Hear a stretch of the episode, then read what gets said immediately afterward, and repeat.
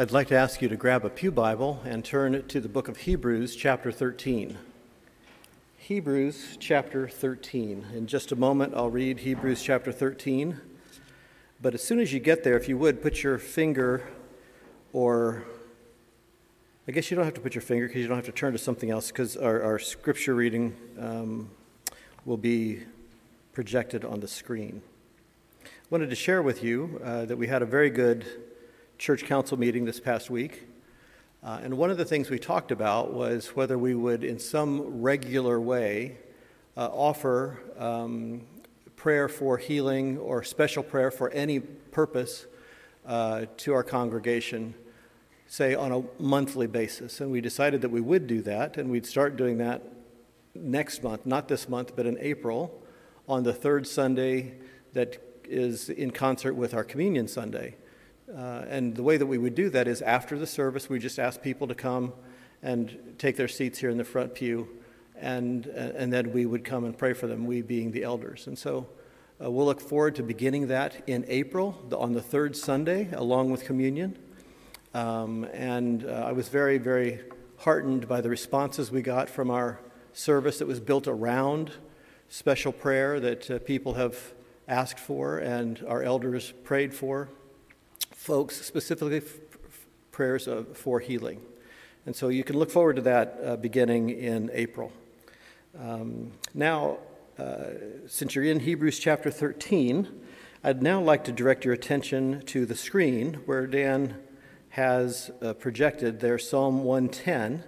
And the reason we're projecting it rather than reading it from, from the Bibles is that this is from the New American Standard Version, 1995 uh, which is a, a quite a literal translation, word for word, as far as is possible uh, from the actual text, in, in this case in Hebrew. Um, and all translation loses something, uh, but the NASB is as close as we can get to a literal translation of what the, what the text in the original language, in this case Hebrew, uh, actually says. So let's hear the word of the Lord now from Psalm 110. The Lord Yahweh says to my Lord, Sit at my right hand until I make your enemies a footstool for your feet. The Lord Yahweh will stretch forth your strong scepter from Zion, saying, Rule in the midst of your enemies. Your people will be free will offerings in the day of your power. In the splendor of holiness from the womb of the dawn, the dew of your youth is yours. The Lord Yahweh has sworn and will not change his mind. You are a priest forever, according to the order of Melchizedek. The Lord is at your right hand. He has shattered kings in the day of his wrath. He will judge among the nations.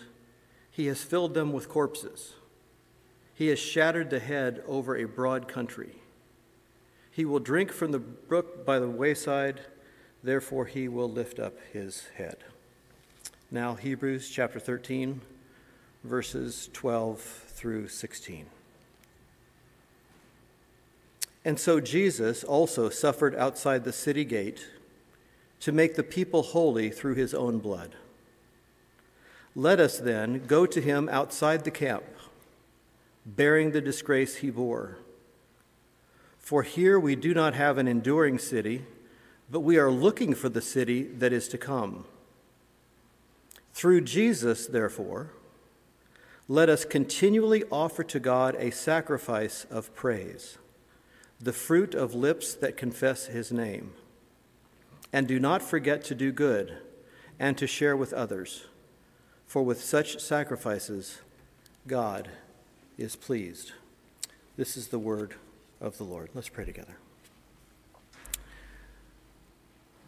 Lord Jesus, as Yuri comes to share your word with us, your written and spoken word, we pray that you, the word, would speak to us by your Spirit. Give us open minds and humble hearts, Lord, to hear what you are saying to your people and then to respond in simple, humble obedience, joyful obedience, faithful obedience.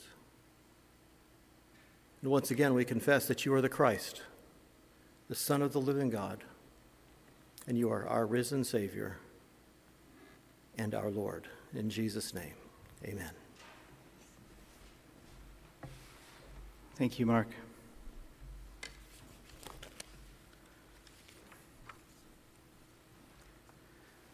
I'm just going to get Dan to put up the text of our sermon. I will ask him to kind of go back and forth as we go. Have you heard, I wonder, of the holy fool? In Europe, holy fools were something like court jesters and that their role was to poke holes in the words and policies of the powerful. Unlike jesters, though, who spoke perversely for the fun and sport of it, and generally enjoyed patronage and protection, holy fools claimed to be divinely directed to do and to say shocking things, things that threw their audiences off balance. The bizarre words and actions of holy fools were deeply informed by the scriptures, so people often took for granted that they had a direct line of communication with God. Holy fools were also wanderers who felt it was their duty to speak the truth to anyone who would listen. And they generally begged for a living. And though they were sometimes revered by powerful people who also happened to be pious, they never had long term patrons, so they were often hungry and cold, especially those who felt they were ordered to walk around with any clothes on. And since they often said and did things that annoyed and angered people, they were frequently harassed and abused. But their role was important. They offered a kind of minority report that redirected attention away from the self satisfied narratives of the comfortable, the shiny stories spun to justify the status quo, toward the more fundamental truths which deep down people knew they were neglecting.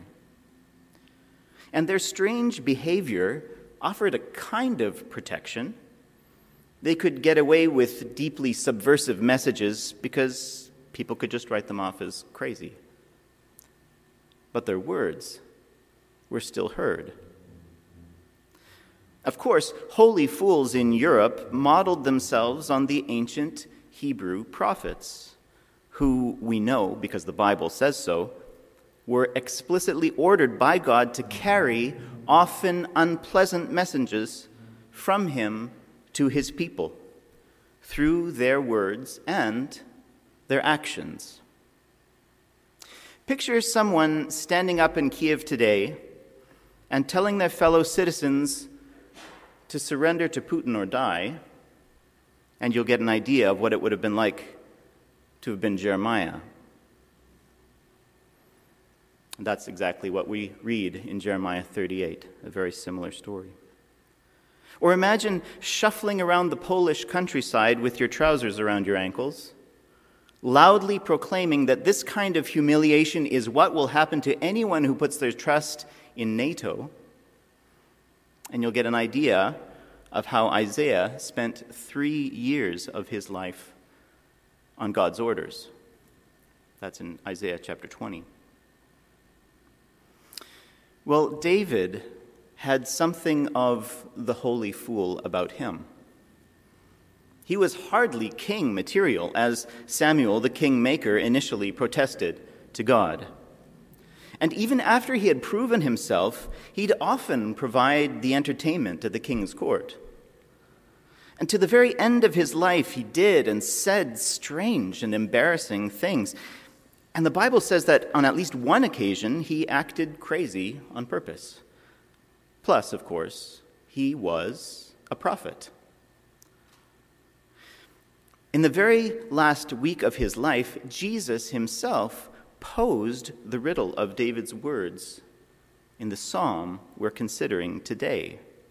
The riddle, which is much clearer in Hebrew than it is in English, since in Hebrew, David, the king performing the function of holy fool, subversively and very publicly raises the question of his own authority by calling another human being my Lord. Matthew, Mark, and Luke each record Jesus' dangerous question for us in exactly the same context. It's his knockout punch in his sparring match with the religious leaders in the temple just before his arrest and crucifixion. They were looking to trip Jesus up, to trap him, to find a reason, any reason, to seize him legitimately. And in each of these Gospels, after each clever attempt has failed, Jesus turns the tables on them.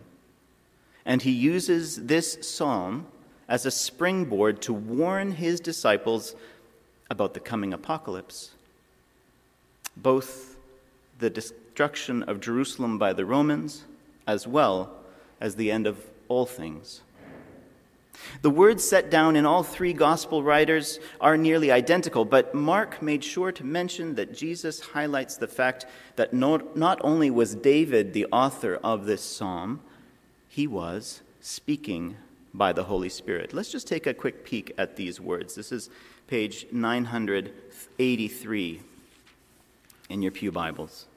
983, Mark chapter 12, starting in verse 35. Mark 12, 35. And as I say, this is the last week of Jesus' life before his crucifixion, just before he's arrested.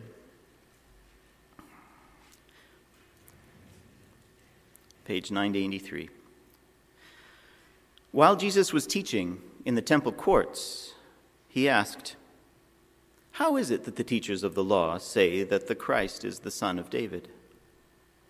David himself, speaking by the Holy Spirit, declared, The Lord said to my Lord, Sit at my right hand until I put your enemies under your feet. David himself calls him Lord. How then can he be his son? The large crowd listened to him with delight. I encourage you to take um, time sometime this week to read the whole account, before and after this point. Jesus' shocking point which he made with enough finesse that the authorities had no grounds on which they could arrest him on the spot, yet obvious enough that no one who was listening to him could be in any doubt as to what he was claiming, was that the Lord, who David saw in his vision a thousand years earlier, was none other than Jesus himself. And we can say with great confidence that Jesus' earliest disciples came to understand that this was one of the main points of the curriculum that Jesus had set for them. The Messiah, while a human king, a descendant of David, was none other than God Himself. In other words, a God man would be the only figure an earthly king like David would think to call his Lord. And Psalm 110 was the text that Jesus used to teach this. We know that Jesus' disciples took this lesson to heart because Psalm 110 is the Old Testament text that the New Testament quotes most often. Anytime you read that Jesus sat down at God's right hand, it's a reference to Psalm 110. The leader of the twelve, the Apostle Peter himself, made Psalm 110 the climax of his evangelistic sermon on Pentecost. That's in Acts 2. And this was just a few weeks, remember, after this verbal duel in the temple that Jesus had with the religious authorities. A little while later, Stephen, at the moment he was condemned to death, also had this vision of Jesus at God's right hand, which would have been no surprise to him since he had been taught from Psalm 110 that that was where Jesus had gone when he ascended to heaven. And as we heard in the call to worship at the beginning of our service, Paul also makes this same point very frequently.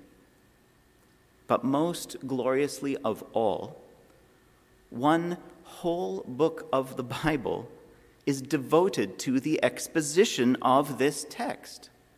Hebrews is most likely a written out sermon based on Psalm 110. It just boggles my mind to think of this. Hebrew, unique, Hebrews, uniquely in Scripture, is a whole book that gives us the divinely inspired interpretation of what was already by that time a thousand year old divinely inspired text.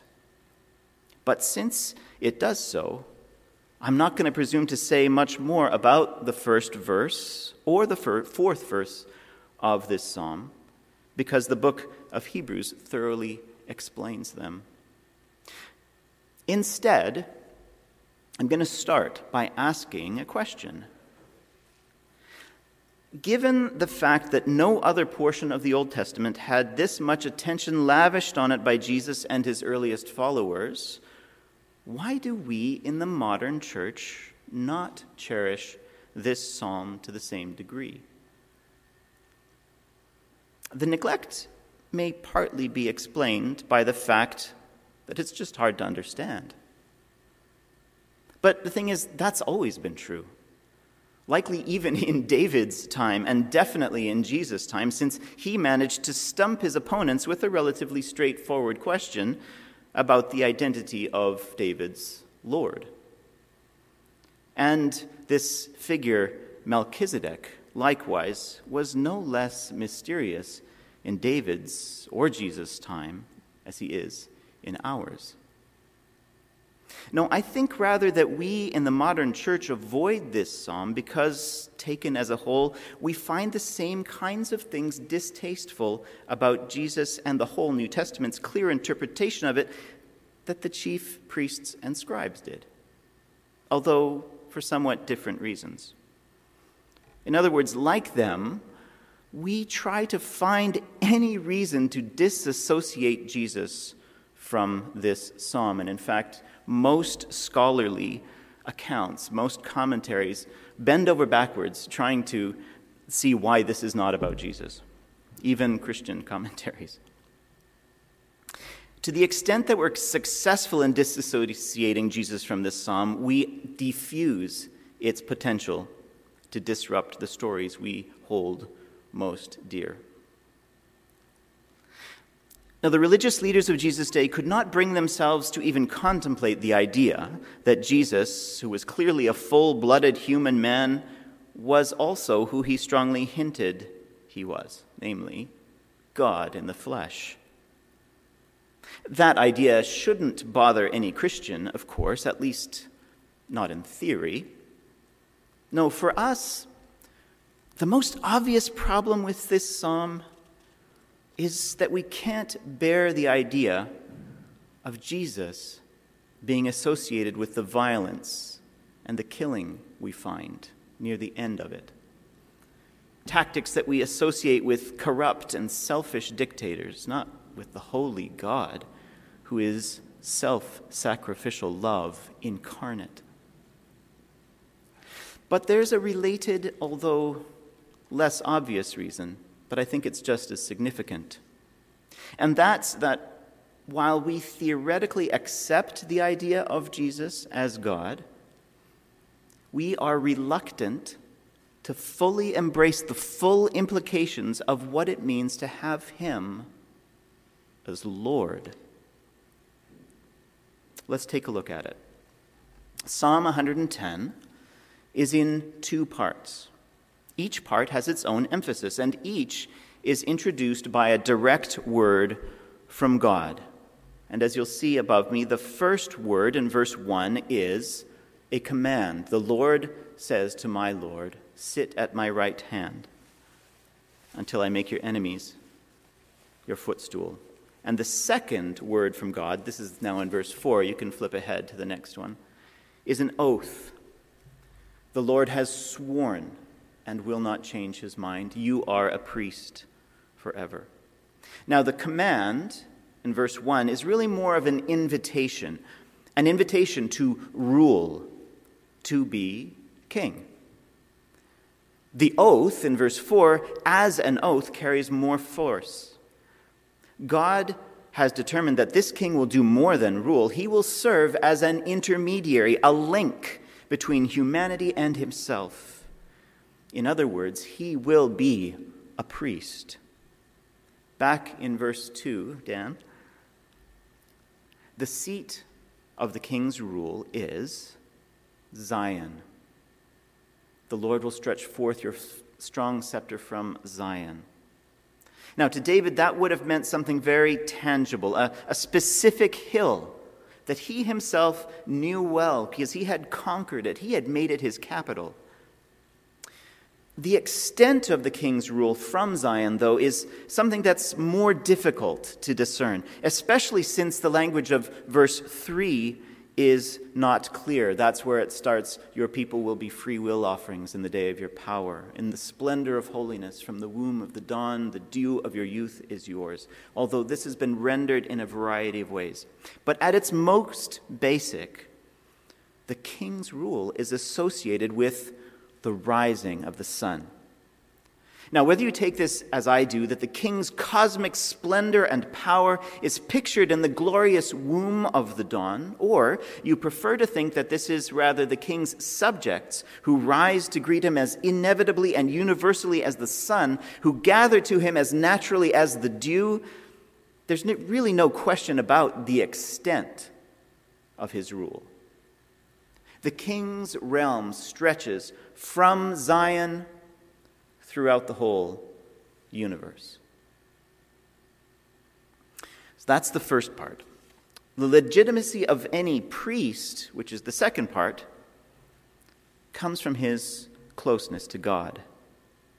And that closeness, according to David, is beyond question. God has done more than merely command him to take on the priestly mantle. He has sworn an oath that it will be so. You are a priest. You can go into the next one. You are a priest. And note that that oath is not, in fact, you will become a priest, but you are a priest. In other words, he will not only do whatever needs to be done to ensure that his oath becomes reality, as God, he arranges reality itself. God's spoken word defines the natural order. Jesus is the link. Jesus is the connection. Jesus is the mediator. This is his timeless, eternal identity. He is a priest forever. In fact, he is the priest, always was, and always will be. Now, this is interesting. As king, as we have seen, he is at God's right hand. As priest, however, God is at his right hand. This is clear from verse 5. The Lord is at your right hand, although it's not as clear in English as it is in Hebrew. In verse 1, the word we had translated as Lord is Adoni, which in the Bible always refers to a human master. But in verse 5, the word is Adonai. Adonai is at your right hand which, as we know, usually refers to God. Now, to state this truth according to the divine economy to which Jesus and the whole New Testament points, that is the wondrous reality of the Trinity. The Son, as King, sits at the Father's right hand. But the Father is at the right hand of the Son as priest. They are inextricably linked. And one of our most helpful commentators on the Psalms, Derek Kidner, summed this up this way. He said, The Lord Yahweh and his king act as one. There's no separation of the actions of the Father and the Son. So, with that fact established, now we can go on and tackle the part of this psalm which most of us find especially troubling. Now, the first thing to notice here in verses 5 and 6, this is where it starts. He has, um, the Lord is at your right hand, he has shattered kings.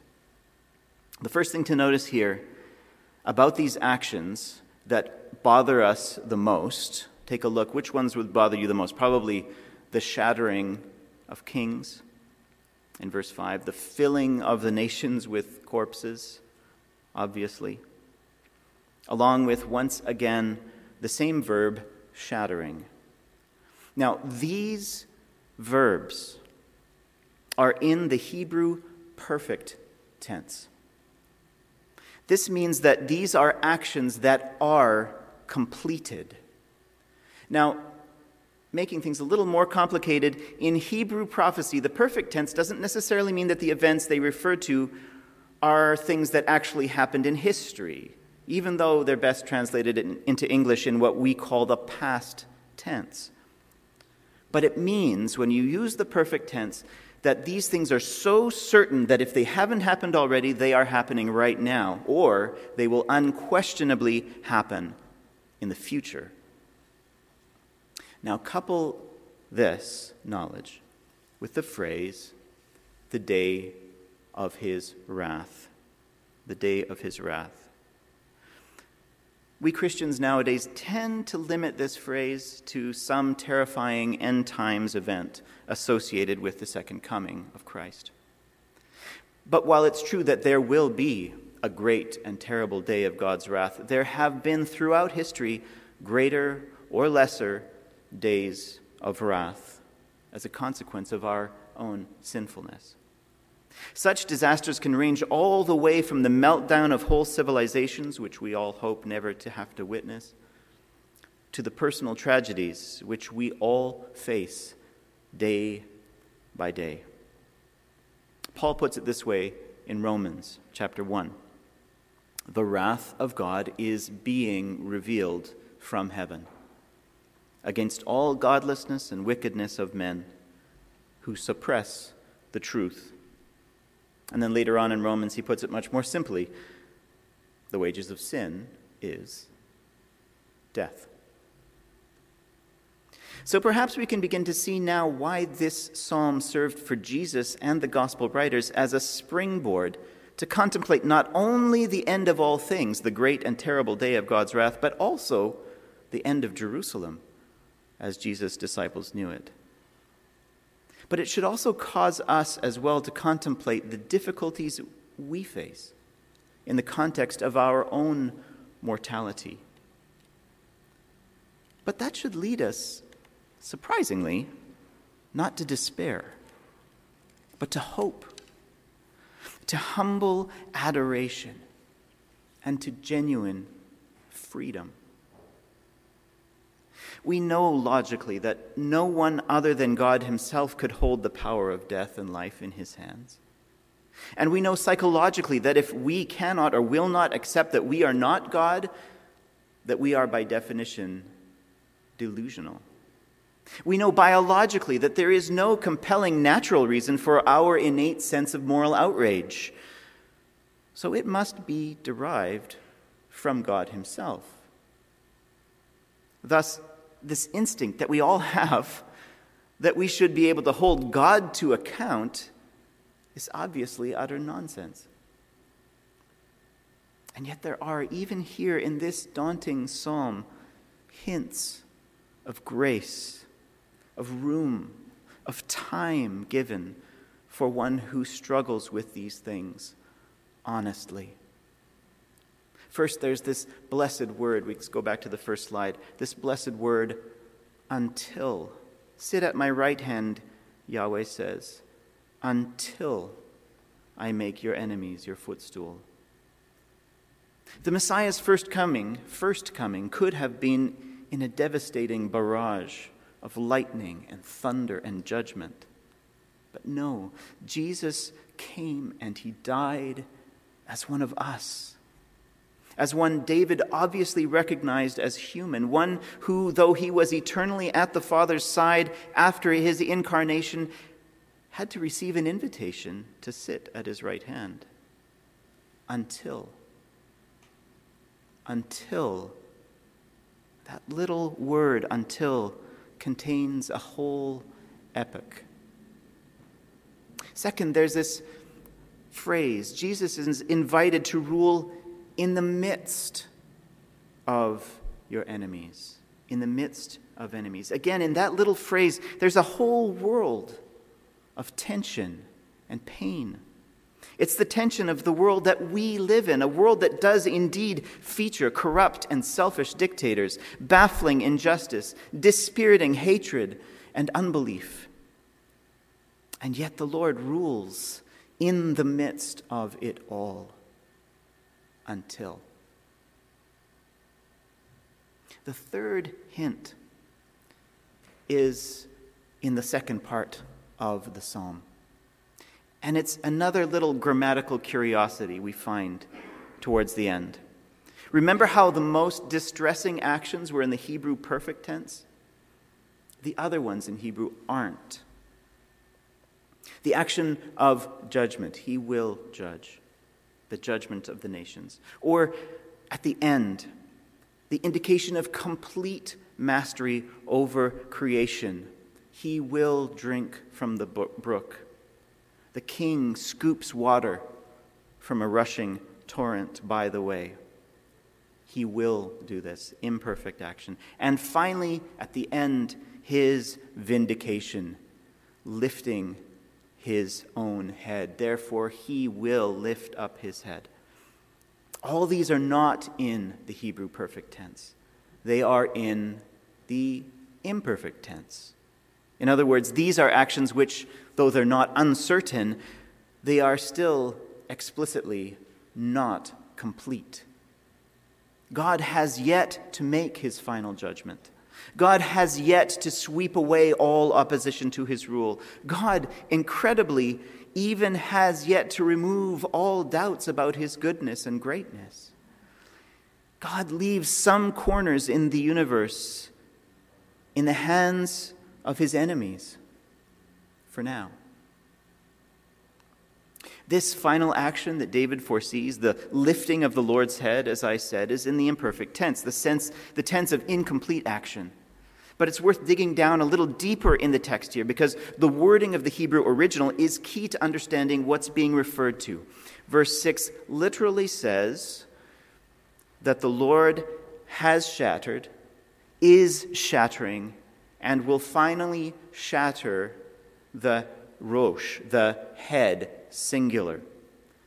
The Lord has shattered, is shattering, and will finally shatter the head, singular, of Eretz Rabbah, which the New American Standard has translated as the broad country, but it's more literally the wide or the great or the strong earth. The Lord has shattered the head of the wide world. This is language that should remind us of God's promise just after the fall in Genesis 3:15 that one would come who would crush the serpent's head. And here we find real hope that the God of this world, its head, though still active, has been shattered, is being shattered, and will be shattered once and for all when the king's head returns from the Father's side to rule on the earth and is exalted high. Satan's power was shattered at the cross in the humble self sacrifice of our great high priest and king Jesus, which he himself identified as the very hour that he was glorified. The book of Hebrews fleshes this out in far greater detail than we have time for, so I'm not going to dwell on it right now. But I would recommend taking a half hour and reading through the book of Hebrews alongside Psalm 110 sometime. Anyways, that shattering that the Bible tells us about, all that was a long time ago. So it's worth asking how exactly is Satan being shattered in the present? I mentioned last week that we're in a moment in world history when we're feeling increasingly uncertain, increasingly overwhelmed by evil. And I really appreciated Dave's prayer earlier about this. It's worth asking is Satan actually being defeated? It certainly doesn't look like it. especially when we can literally flick on our computer screens and see the streets of other nations filled with corpses. Will there be no justice for the fallen? Does this psalm mock the deaths of the innocent just as we fear it may? Is God still good? Is God still active? Has existence become futile? Is it all just a bad joke? Moments like ours confront us with the awful truth that evil is not just an idea. Evil is not an obscure cosmic force. Evil is not just the absence of the good. Evil has a face, or rather, faces, mortal faces, human faces, our faces. And those faces, like it or not, are led, led by others who represent, who collect, who spread the false narratives concocted by Satan, the supremely evil, supernatural personality. These leaders regurgitate the shiny sham stories that inspire the comfortable to suppress the truth in unrighteousness. The terrible shattering of the heads of state that this psalm talks about is not something the powerful in the world like to have brought up. But it is real hope, the only hope for those who are oppressed. And here's the real reason that for a long time we haven't much liked this psalm. We've gotten very used to being the ones in power. We may not like to admit it, but we are affronted by the fact that it is our leaders, our corpses that David saw lying about, shattered and scattered. Politically speaking, we are, as many have recently observed, at the start of what will be a long struggle between competing empires with competing leaders and competing stories. And of course, there are many more stories than the merely political ones. There are empires of the imagination that reach every aspect of our souls. And not many of them, in fact, have a clear figurehead. Nevertheless, they all seduce us with their stories, reducing our hope to mere wishes. We all live in the midst of them and interact with them. They are the air we breathe, they form the matrix of every world culture. The degree to which we embrace the stories of the great and powerful, or the merely comfortable, their accounts of the world, the extent to which we embrace them, will determine the extent to which we serve them and share their eternal fate. On the other hand, the degree to which we are able to identify them as false is the degree to which we can break free from them. Psalm 110 tells us that there is only one story we really need to concern ourselves with. It is the story of the one who, in the day of his power, gave himself up to redeem the world, allowing the ruler of this world, the serpent, to strike and in the process shatter his own head. And it's the story of the holy fools who offer themselves freely, willingly to serve their Lord, despite the fact that it goes against every natural instinct. And here is a one, marvelous wonder in our text, if you can go back to the first slide. The word in verse 3 free will offerings. The word in verse 3 that David uses for these people who give themselves up is the same as that for the free will offerings we read about in the books of Moses. The lavish gifts for the building of the tabernacle the sacrifices offered spontaneously, yet purposefully in awe and gratitude. pure expressions of a deepening desire to draw near to God in adoration and service. Those of us who are drawn to Him do indeed offer ourselves willingly. Whether that means just giving up control over the direction we expect our lives to take, or literally taking our place amid the corpses David saw. Our lives belong to our Lord to do with them as he sees fit. And as we heard the author of Hebrews put it in the portion that Pastor Mark read, we go willingly to him outside the camp. We bear the reproach, the disgrace that he endured. As we do so, we see through the stories the world tells itself. We turn away from the ambitions of empires and their leaders. We abandon any false notions of a lasting city on earth. In doing so, we find a real hope and genuine freedom in Zion, the city that is to come.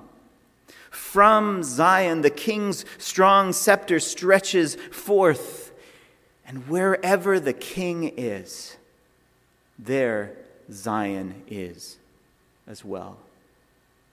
Seated at the right hand of the Father, King Jesus joyfully reigns in Zion in the splendor of his holiness. King Jesus cosmically extends Zion to the womb of the dawn. King Jesus eternally telescopes Zion, refreshed evermore in the trembling dew of his youth as we offer ourselves freely to Him in our weakness, we enjoy this never ending day of His power. In our nakedness, we are clothed in the splendor of His holiness. We may fly feebly, yet on the wings of the dawn. Well, that's all very nice. But as C.S. Lewis said, the cross comes before the crown, and tomorrow is Monday morning. The bodies continue to heap up, in other words. How exactly is Satan being shattered in the present? He is being shattered right here, right now, in the gathering of the subjects of King Jesus. It's often asked nowadays, why do we need to gather? But we may as well ask why the dew appears in the morning. We gather because it is in the nature of God's people to congregate, that is, to collect where He is. And if you don't want to gather where the people of God is, perhaps you're not one of God's people. Where two or three are gathered, there King Jesus is in the midst of them.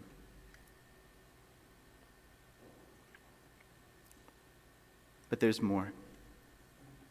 And again, Hebrews puts it better than I ever could.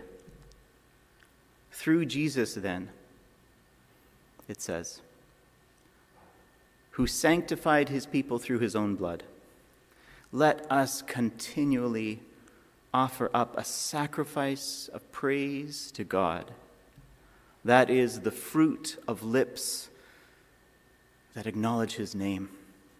As we gather, then, and especially as we sing together, we are given the eyes to see through the sham stories of the world. And we're given to know what it is we are to do next. Sponsor refugees help the poor, clothe the naked, or as Hebrews puts it, to do good, to share what we have. For such sacrifices, such free will offerings are pleasing to God. Let's pray.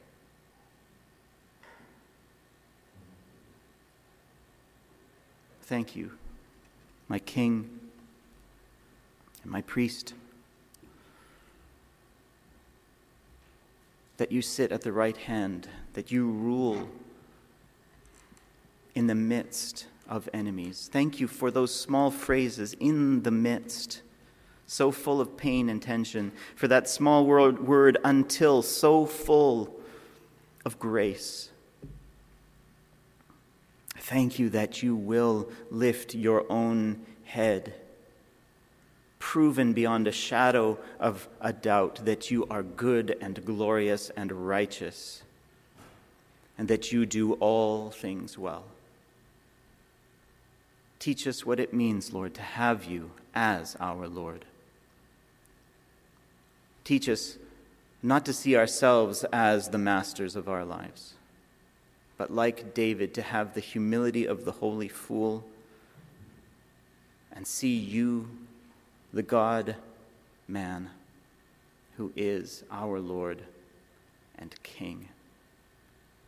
And it's in your strong and powerful name made perfect through weakness that we say,